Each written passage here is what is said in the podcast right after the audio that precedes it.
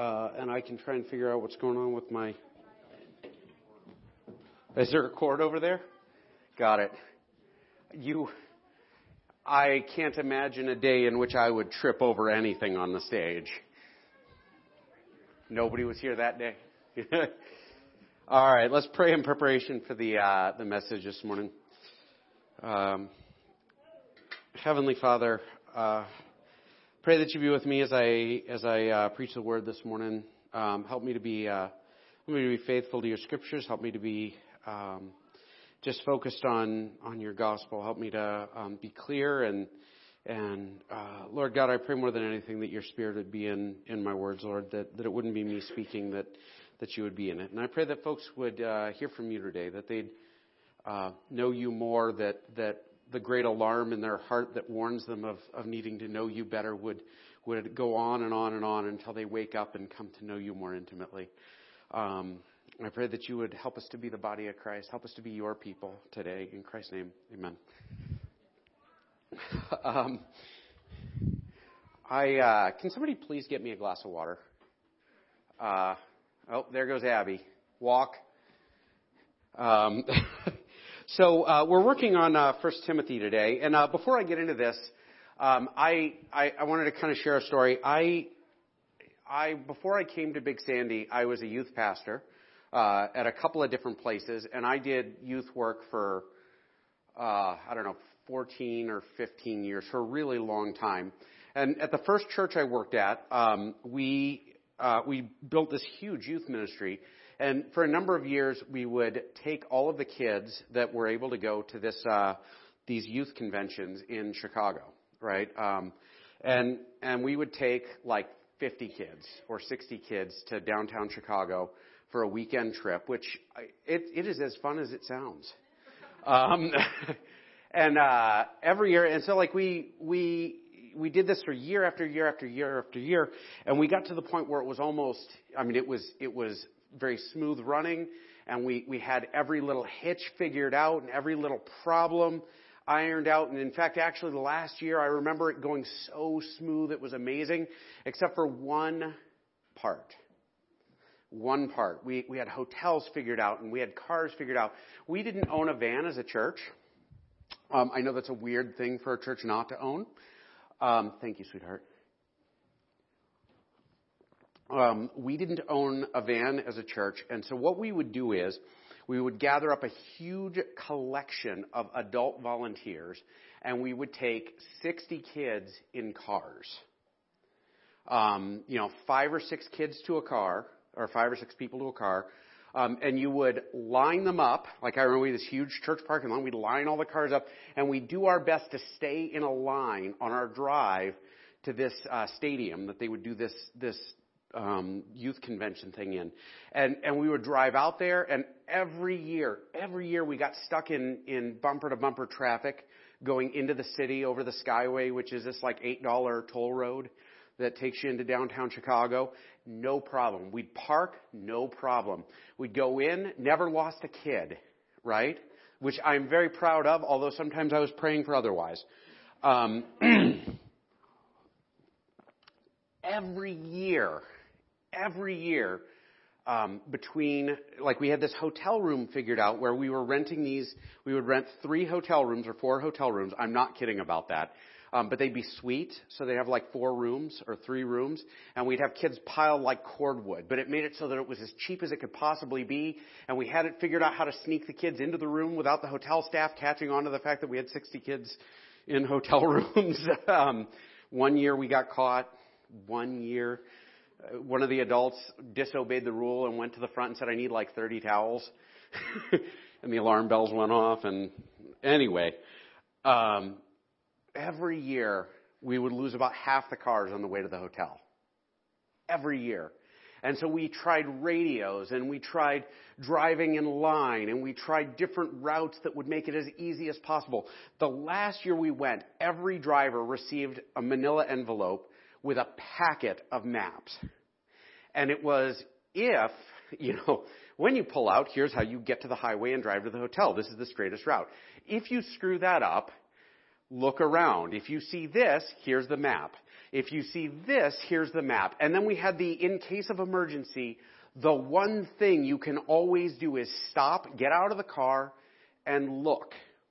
And there's one thing you can see in Chicago no matter where you are the Sears Tower. And if you can see the Sears Tower, and you can see the John Hancock building, which is like the sixth tallest building in the world, right? Um, if you can see those two, you can look at where they are and how far away they are from each other, and you can navigate based on that to this road, which will go to this highway and get you where you're going.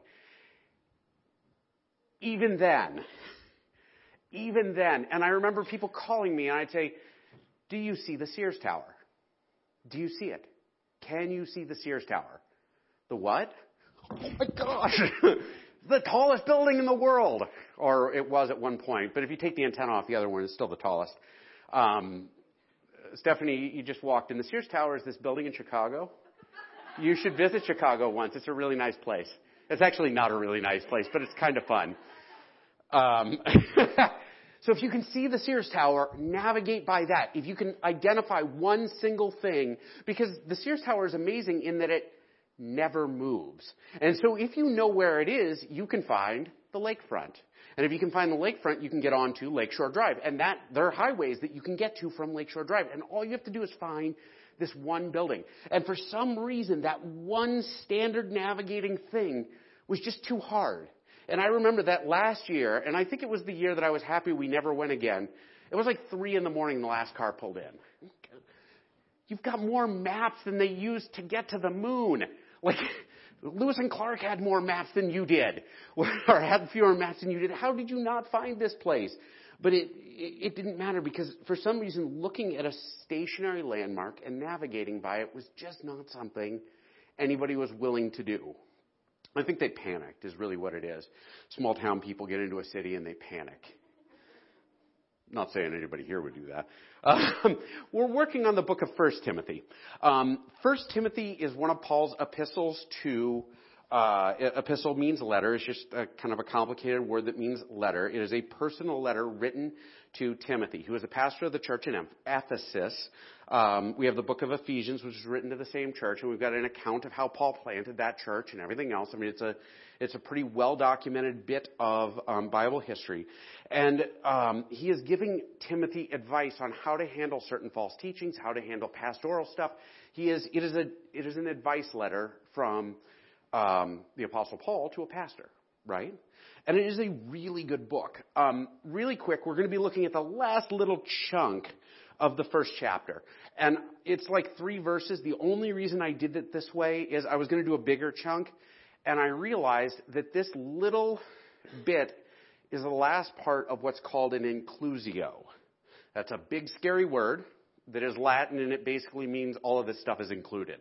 And it's a literary form, an ancient literary form, that like there would be a couple things in the beginning of a paragraph and a couple things at the end, and they would tie the whole thing together right? And it was letter writing in the ancient world was an art. It is an art that is gone. Now we send pictures of smiley faces and thumbs up and donuts and junk like that, and we assume that you know what you're talking about, right? Um, but back then, you would spend forever writing letters, and they were complicated, well thought out, like sometimes very poetic literary works. And like the people would go to school to learn to write better letters. It's weird, right? Um, now you can text. Um, the world's always moving forward. Um, this inclusio, this is the last little bit of the inclusio, and it gives us some hints about how to read all of the stuff beforehand. Okay? Um, some of you guys in school maybe remember when you write an essay, tell them what you're going to tell them. Then you tell them what you're going to tell them, and then you tell them what you told them. And it's a little like that. Um, and so we're going to kind of dive into this last bit of the inclusio, and it gives us a little bit of a summary and a little bit of encouragement. And in order to do this right, I got to review the chapter so far, okay? Um, it starts out with to Timothy, my true son in the faith. And it's this grandiose introduction. There's a lot of little interesting bits and pieces of information there. But he jumps from that into, you know, hey, there are all these false teachers you need to be in opposition to this. You can't let these guys go around teaching nonsense. Don't let them speak in your church. Don't let them do this. Don't let them do that. This is the problem with what they're doing. And um, he so he like like all of this stuff about the false teaching. Um, probably the nature of the false teaching was they were maybe teaching a kind of legalism. If you want to go to heaven, follow these rules, kind of thing. Or you have to be more Jewish if you want to go to heaven. But we're not real positive that that's what it was. It's kind of the best guess. Um, Paul never goes into detail, um, which is kind of convenient because there's a lot of application here because it's not as specific. I'm trying to go through this quick. Sorry. Um, the big hinge bit in the middle of the first chapter is this. And it's the big thing, the big thing. And I, I said it like 10 times last week. Say it again this week. The goal of this command is love, which comes from a pure heart and a good conscience and a sincere faith. So like the goal, the goal is love, right? Like, like knowing, knowing the scriptures, knowing Christ, having like a strong, firm grasp of like how the scriptures work, of good theology, of good doctrine, all of this stuff, it produces a good conscience, which in turn produces a pure heart, which in turn gives birth to love, and that like shapes how we act and interact with the world, right? And so having faith in Christ and knowing the truth produces these things in chain, right? And, and we kind of work through that. If you missed them, they're on Facebook, on the website, and I think they might be on the, the podcast, but they may not have been put up because Jess has been sick yet. Um, but all of this stuff, he says, listen, it all boils down to this. Sincere faith. Know what you believe and be real about it. You can't fake it. You can't be putting on a show. You can't be, you know, chasing after something that's your preference and say, oh, this is the truth. It produces a good conscience, which in turn changes your heart, which in turn gives birth to love. He talks a little bit about the law and then he explains the gospel again.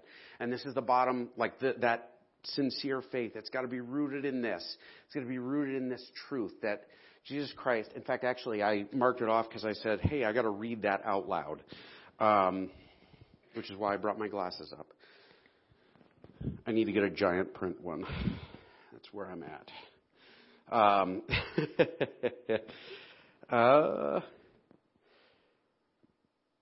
and now I'm not going to find it. There you are. Thank you for joining us. This saying is trustworthy and deserving of full acceptance that Christ Jesus came into the world to save sinners, of whom I am the foremost or the worst. But I receive mercy for this reason, that in me, as the foremost, Jesus Christ might display his perfect patience as an example to those who were to believe in him for eternal life. So Paul says, listen, all of this boils down to this truth that God sees sin in the world. He sent his son to die for us. He takes the punishment for all of the sins we've committed because he knows we can't earn our way to heaven. You can't be good enough to be saved. You can't be perfect. You can't like like be the most holy person in the room and you know say, well, that guy's a bigger sinner than me, so I'm going to heaven. You can't, you know, you can't undo the garbage you've done in your life. And so like we, you know, the only way we're saved is through Christ. And Paul reminds him of this. He reminds him of this in relation to this, a sincere faith. This is the, the, the fertile soil that faith is planted into that grows into something great. And so he says the gospel and then he jumps into this last little bit, this inclusio. And so we're going to kind of work through these three verses. I've got, wow. Hopefully it won't take me quite as long to go through the three verses. Um, this charge, meaning this command, he opened with, in the opening like verses, he uses that phrase command. This command you have received, and give them this command. And so Paul repeats this word, which is part of how we know it's an inclusio, because there's parallels. This charge or command I entrust to you, Timothy, my child, which he says earlier, my true child in the faith. And so that's how we know there's a parallel. And so when we read it, we can say, oh, look, there are these parallels here. And so we know this is all one unit. And so he's doing this to emphasize the junk in the, not the junk, the treasure in the middle. Words mean stuff. Um, my child, in accordance with the prophecies previously made about you, that by them you may wage good warfare, holding the faith and a good conscience. Now, by them you may wage good warfare. This is kind of pointing back to where he says, listen, you gotta, you gotta, you know, you're gonna have to slug it out with these guys who are false teachers. You're gonna have to address them. You're gonna have to deal with them. Um, you're gonna have to kind of manage the teaching that they're throwing out there. And so when he says, may wage good warfare, it's kind of pointing back to that again. Um, there's an interesting little line there. These, in accordance with the prophecies previously made about you. We don't know what that is. and like, there's a million guesses. We just don't know. The general assumption right? The way most scholars read this, the way folks have historically read this is that there were people early on in Timothy's like time in ministry who said, this is the stuff God is calling you to do. This is your calling. This is the job God is giving you. Um, and that's a big deal because Paul has reminded him of an absolute truth, the gospel. Jesus died for sinners. Jesus died for us. The law only exists to tell us that we sin so that we can turn to Christ. That is its purpose. You can't be saved through it. Um, like this is a truth, and that is that is the Sears Tower in Christianity. Okay, so like when you get to this point where you're like, I wonder if that's true. Get out of your car, look around, and you're going to see this truth. This is a truth that will never move, right? Jesus Christ, Son of God, died for our sins, right? And then he reminds him of another truth. These things were said about you. This is your job. This is your calling. This is what God is sending you to do. And so that's the second building, the John Hancock building. Stephanie, the John Hancock building is the sixth tallest building in the world. It's right down the road, and you can kind of see them next to each other on the t- skyline. Just since I know you've never been to Chicago. Um, I'm picking on Stephanie. We're friends. We're um, um, in accordance. With, uh, sorry, in accordance. So he's saying, listen, you know what these truths are. And so you've been given this charge, you've been given this direction. Remember what you've been told to do, and remember what you're here to do. So when you get to this point where you're confused, or you're sidetracked, or you're lost, or where things look messy or confusing, back up and look at what you know is true. Right? Um, when I was in college, I learned to fix cars. It was the most useful thing I learned in college and I learned it outside of the dorm building with a book because I am that guy. I'm the guy who reads books and learns to do stuff, right? And I would buy the Haynes manual because people who buy Chilton's manuals were raised by people who know how to fix cars. Um, the Haynes manual has like five pages right in the beginning that is a troubleshooting guide. If you turn the key and it does this, then try these things, right? And I memorized that section of the book right? And so if I have car trouble or if I encounter somebody with car trouble, the first thing I always ask is, what's the identifiable problem and what are the steps? Because I have that part memorized. Oh, the key, to, uh, turn the key, nothing happens. Do the headlights come on? What do the headlights do when you turn the key? Okay, well your battery's dead. Oh, you're, you know, we'll check your alternator. Oh, maybe it's this. Oh, maybe it's that. And like, I know these because those are things that just don't change, right? Unless it's a Dodge, and then you know it's the problem that it's a Dodge. Um, I don't even care. I just, I know it's a funny thing. Um, look at what you know is true. Always come back to it. Why does that matter? Because Timothy's job is to deal with conflict in a church. Has anybody ever been involved in people who are arguing in a church? I mean, like, you could spread that out, like family, church, anything. Like, there are all sorts of ways that we come into conflict and it is easy to lose track of why we're mad. Early on in my marriage, there were times my wife and I would argue, and we would keep arguing, and then we'd find new reasons to argue in the middle of an argument. I'm sure we're the only people who ever did that. And by the fourth day we were arguing, we couldn't remember why we were arguing, but we were darn sure we were going to win. Right? It is at those moments when you get out of the car and you look around and you say, Where's the Sears Tower at? Where's it at? And that was one of the hardest lessons I learned in ministry work. It's one of the hardest lessons I wor- learned in marriage. It's one of the hardest lessons I've learned over and over and over again. Back up and look at what I know is true. I know Jesus died for me. I know that I'm called to do this work, and this work involves me doing these things. This is what I know is true, right? And if I can always come back to that, I always have my feet on the ground. Otherwise, I'm wandering. And if I forget that, in my relationships. I forget that with my wife. I can, we can fight about all kinds of stuff and I can say all kinds of dumb things and I can treat her all kinds of ways and forget that Jesus died for my wife. Right? I can get into a conflict with a neighbor or somebody at work and I can act like a, like a jerk. And I can, I can make poor choices and forget that's not what I orient my life around. My life is oriented around this unmoving truth that Christ died for me. I belong to Him, and I'm supposed to be His representative to people. Get this, whether they deserve it or not. Because as Paul said earlier in the chapter, watch this. He said, Christ died for sinners of whom I am the worst. And if I look at my own sin, I can easily say, man, Paul might think he was the worst. That's because he never met me. And Christ died for me, which means that Christ can love this person even though, right? Christ died for them. And if I'm going to mistreat, or if I'm going to be angry at, or if I'm going to belittle or humiliate, or whatever, it's not okay. I have to be Christ. And so if I'm going to wage good warfare, Good warfare is not just winning. Right? I used to tell that actually, it's a pre-marriage counseling thing I say all the time. You can win a fight and lose a war all the time, right? Um, right after the Battle of the Alamo, when 180 some odd Texans were killed and 3,000 Mexican soldiers were killed in the process of killing those 200 guys, um, Santa Anna declared, "There's a great victory and one of his generals leaned over and said to the other, Many more victories like this, and we're going to lose. Because you have to win right. You have to be Christ-like. You have to. You can. You can fight a monster and become one, and then you've lost yourself. Holding the faith and a good conscience. Why does he say holding the faith? Because if we let go of our standard, if we let go of the truth, if we let go of what's important, then we're lost. Second Corinthians, the weapons we fight with are not the weapons of the world.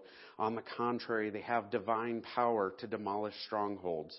I love this passage, and the reason I love this passage is that word strongholds. Um, we we like to think of strongholds like the word is referring to like a fortress or like a dug-in point that's impossible to overturn. In this context, um, stronghold refers to we demolish arguments and every pretension that sets itself up against the knowledge of God, and we take captive every thought, making it obedient to Christ. Now, when I fight my battles, about 90% of the time, my battles I'm fighting are with me, right? And my strongholds are a lot of times where I'm angry at someone and I don't want to let it go. Or my pride is hurt and I don't want to let it go. Or my feelings are hurt and I don't want to step past it. And I have to back up and say, what is my weapon? Well, my weapon is that unmoving truth. What does that unmoving truth say about what I'm supposed to be doing here? What does Jesus tell me I should be? When I look at the other guy and he's saying, well, I can never forgive this person because I can say, if it's true that Christ died for you and died for this other person, if it's true that you belong to Christ, if it's true, then blank. Like the truth of who Christ is, is the, is the hinge on which our life should, should swing. Everything comes back to that. And it's in that truth we deal with arguments and pretension and foolishness. It's how we know God and we know Him intimately is by knowing Christ. In Christ we see this perfect revelation of who God is. Um, Ephesians, everybody knows this one, right? For our struggle is not against flesh and blood, but against the rulers, against the authorities, against the powers of this dark world, against the spiritual forces of evil in the heavenly realms. Therefore, put on the full armor of God, so that when the day of evil comes, you may be able to stand your ground. And after you have done everything to stand, stand firm then with the belt of truth buckled around your waist, meaning like know what the truth is and it holds everything together, right? The breastplate of righteousness. What protects your heart is the fact that you are in right relationship with God. Like what protects you from being knocked over is you know who you are in Christ. Your feet fitted with the readiness that comes from the gospel of peace, meaning I am ready to go anywhere and do anything because I know Christ died for me.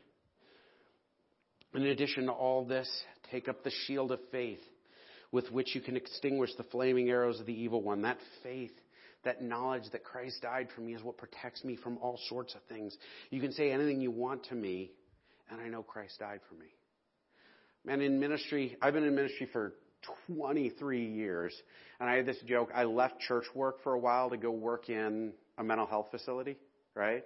And I was a chaplain there, and I used to joke that the best thing about working in the mental health facility was that the clients would try to punch you in the face, not stab you in the back. Come on, that's funny. um, because working in church is hard. People will say stuff about you and never talk to you directly. I, I had the one church I was at, they fought a lot, and I left that church. And six years later, I had somebody come and tell me about the gossip that they heard about me.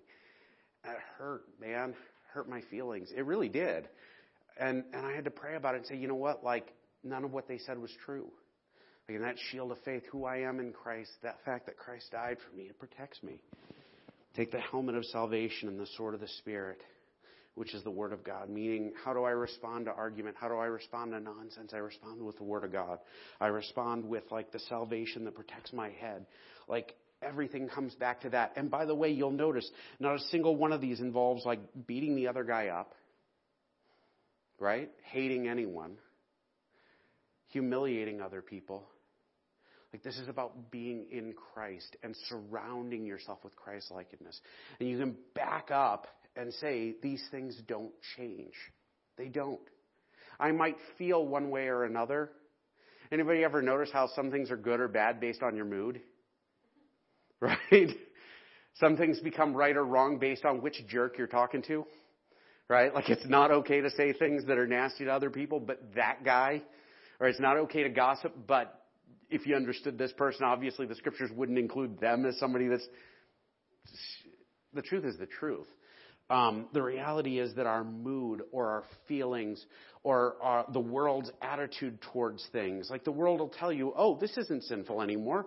We were always wrong about that. Nope. Sin is still sin. Scriptures, they don't change just because our feelings and our attitudes change like the scriptures don't. They're like that Sears tower, right? Back up and I can say, what is this truth I know? Where is it? I see it on the horizon. It's right there, right? Now what's my calling? It's right there. I better start navigating based on that stuff. Thought about talking about the North Star, but I didn't have a funny story for that. By rejecting this, some have shipwrecked, have made shipwreck of their faith. Um, it's a really popular thing uh, in Christian culture. We see a lot of lighthouses, right? That's the alternate. The Sears Tower is really just my lighthouse. I know where it's at. Um, lighthouses exist so that you know where the rocks are, so you don't crash into stuff. And when we reject the truth, when we reject this standard, when we reject the gospel, when we reject these things that the scriptures have given us, we're unmoored. We have no direction. Sometimes the lights might flicker and we're not sure why. I have no idea why it does that. Um, like, and we don't know. Like, if we lose sight of what is true, we're preparing ourselves for a wreck. I, uh, when I first got my intern job in uh, in Chicago, I worked in Chicago as an intern for a while, and I I used to drive to work, and I would look for anywhere I could park for free. yeah, the one person who knows. the thing with Chicago is nowhere to park is free unless you're willing to walk miles. And I used to drive to work and then I would park my car and I would walk like two miles or three miles to, to my office. Um, and, and this one time, the last time I did it, I parked my car and I was walking. I'm wearing my suit, I'm carrying my briefcase and I'm walking, just wandering through the neighborhoods again, looking at the Sears Tower, knowing that my office is three blocks away. And so I'm navigating by what I know is true. And as I'm walking along, I walk past this sign and it said Cabrini Green it doesn't exist anymore. Cabrini Green was the most violent, like, housing project in Chicago. And I walked through there, white suburban kid carrying my briefcase and my suit and tie, and I, I walked right through the middle of it. Nobody bothered. It was like 8 a.m., so relatively safe. Um, but I realized, oh my gosh, it's a bad idea to just wander around the city and not know where you're going. Like, I, I can't do this every week. I'm going to end up mugged or worse. Um, It's easy to end up shipwrecked if you don't know where you're going. It's easy to end up shipwrecked if you allow your feelings or your momentary sensibility or the frustration you're feeling or the worry that you're feeling or the panic that's overtaking you or the shame that you've got like over some mistake you've made or some mistake that somebody else made or the way that you feel insulted and hurt or the loss you've experienced. If you allow those things to direct your life, you will end up shipwrecked. It will destroy your faith. And so we go back to the truth over and over and over and over again. That Christ died for us. For many, this is Philippians, Paul again writing, uh, whom I have often told you and now tell you with even more, excuse me, even with tears, walk as enemies of the cross of Christ.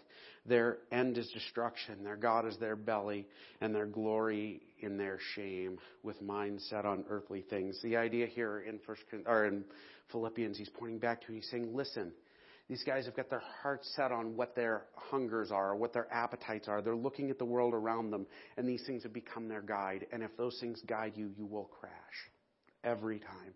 You'll become an enemy of the cross. I know good intentioned people, people with like the best who like desire to do the best, who desire to be, you know, these kinds of people that are helping folks, but they're doing things that make them enemies of the cross. And, it, and it's heartbreaking. Um, because you can do the right thing in a wrong way. And then Paul ends his section. He says, Among whom are Hymenaeus and Alexander, whom I have handed over to Satan that they may learn not to blaspheme. We don't know that much about these two guys. They're mentioned in a couple spots. The long and short of it is they were teaching things about Christ that were just not true. And Paul says, listen, there are folks out there who are, let me go back to um, shipwreck of their faith. And he says, listen, here are examples. These guys are examples of, of shipwreck to their faith. They have lost these truths and they've gotten lost as a result. They've wandered away from these absolute truths and they're lost. They're driving around Chicago not knowing where they're going. Um, what does it mean to hand them over to Satan? We don't know. It's a really obscure phrase. The Greek is kind of unusual. Um, the best we have is some guesses. My argument would be that it probably means they've been kicked out of the church um, so that they can make their way in the in the world. Like the idea being that the kingdom of Christ is in the church and the kingdom of Satan is in the world, and so they've been put out of the church and like outside of the church, they're on their own. And hopefully, we'll come to learn that their teachings are are offensive. They were teaching, I believe, that Christ was created, but I'm not positive. Um, he's saying, listen, they were blaspheming Christ, so they're out. Like this is not what we want. This is not who we want to be. Um, know what the truth is, orient your life around it, don't get lost. And that's where Paul ends it. He says, Listen, Timothy, you've got work to do.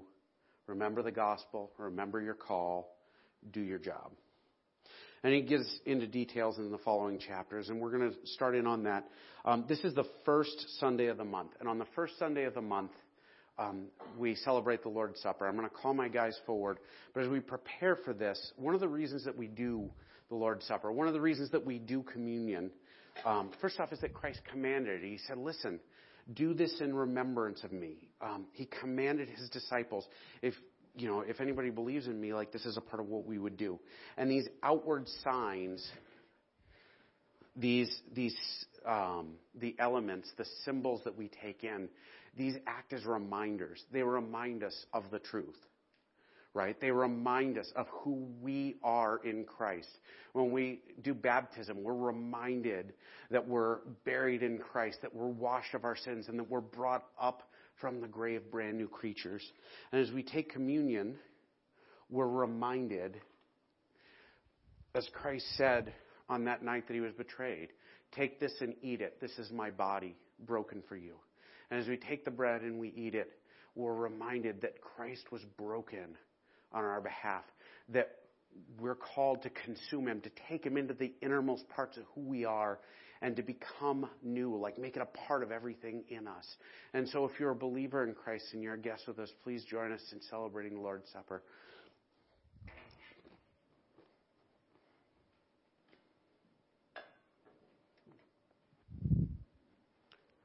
I don't have music, do I?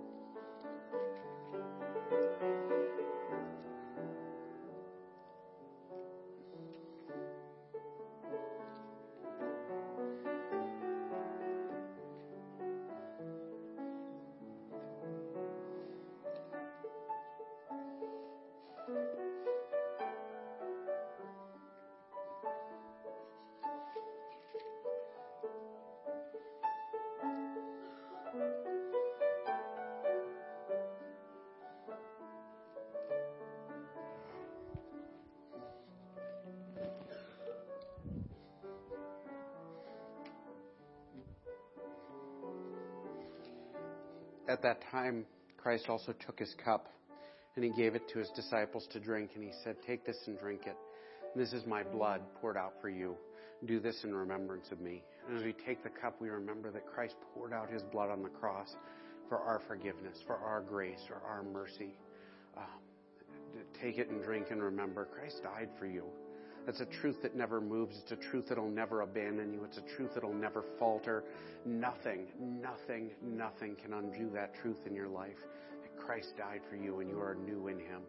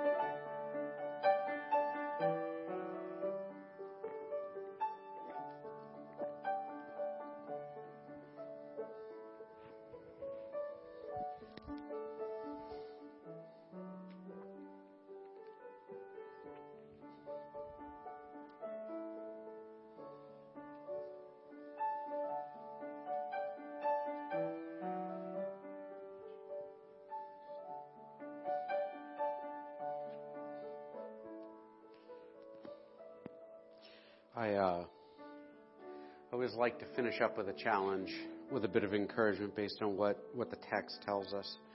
Um, my challenge to you this week, like as you as you walk out the door, as you as you um, go out to lunch, as you resume your your life on Monday, um, is to look at your heart and look at your life and ask yourself, like, am I wandering lost? Am am I letting my whim of the moment or my impulse of the day or or um, some past thing that I've done or has been done to me, like, is that directing who I am? Like, or am I orienting myself around the gospel and the call that God put on my life? Like, are you being the person that God has designated you to be, the person that God has called you to be? Are you acting like Jesus to the people around you? Um, or are you chasing after your own stuff? Or are you just waiting to hit the rocks and crash? I'm going to close in prayer and I'll let you go. Heavenly Father, I pray that you would give us your grace and mercy this week. Um, that with everything we are, that we would never cease to worship you, Lord. That, that in everything that we do, that we would look to you and look for the truth of the gospel, look for the truth of Christ in our lives, and pursue the way, the truth, and the life in everything that we do. In Christ's name we pray. Amen. Have a good Sunday.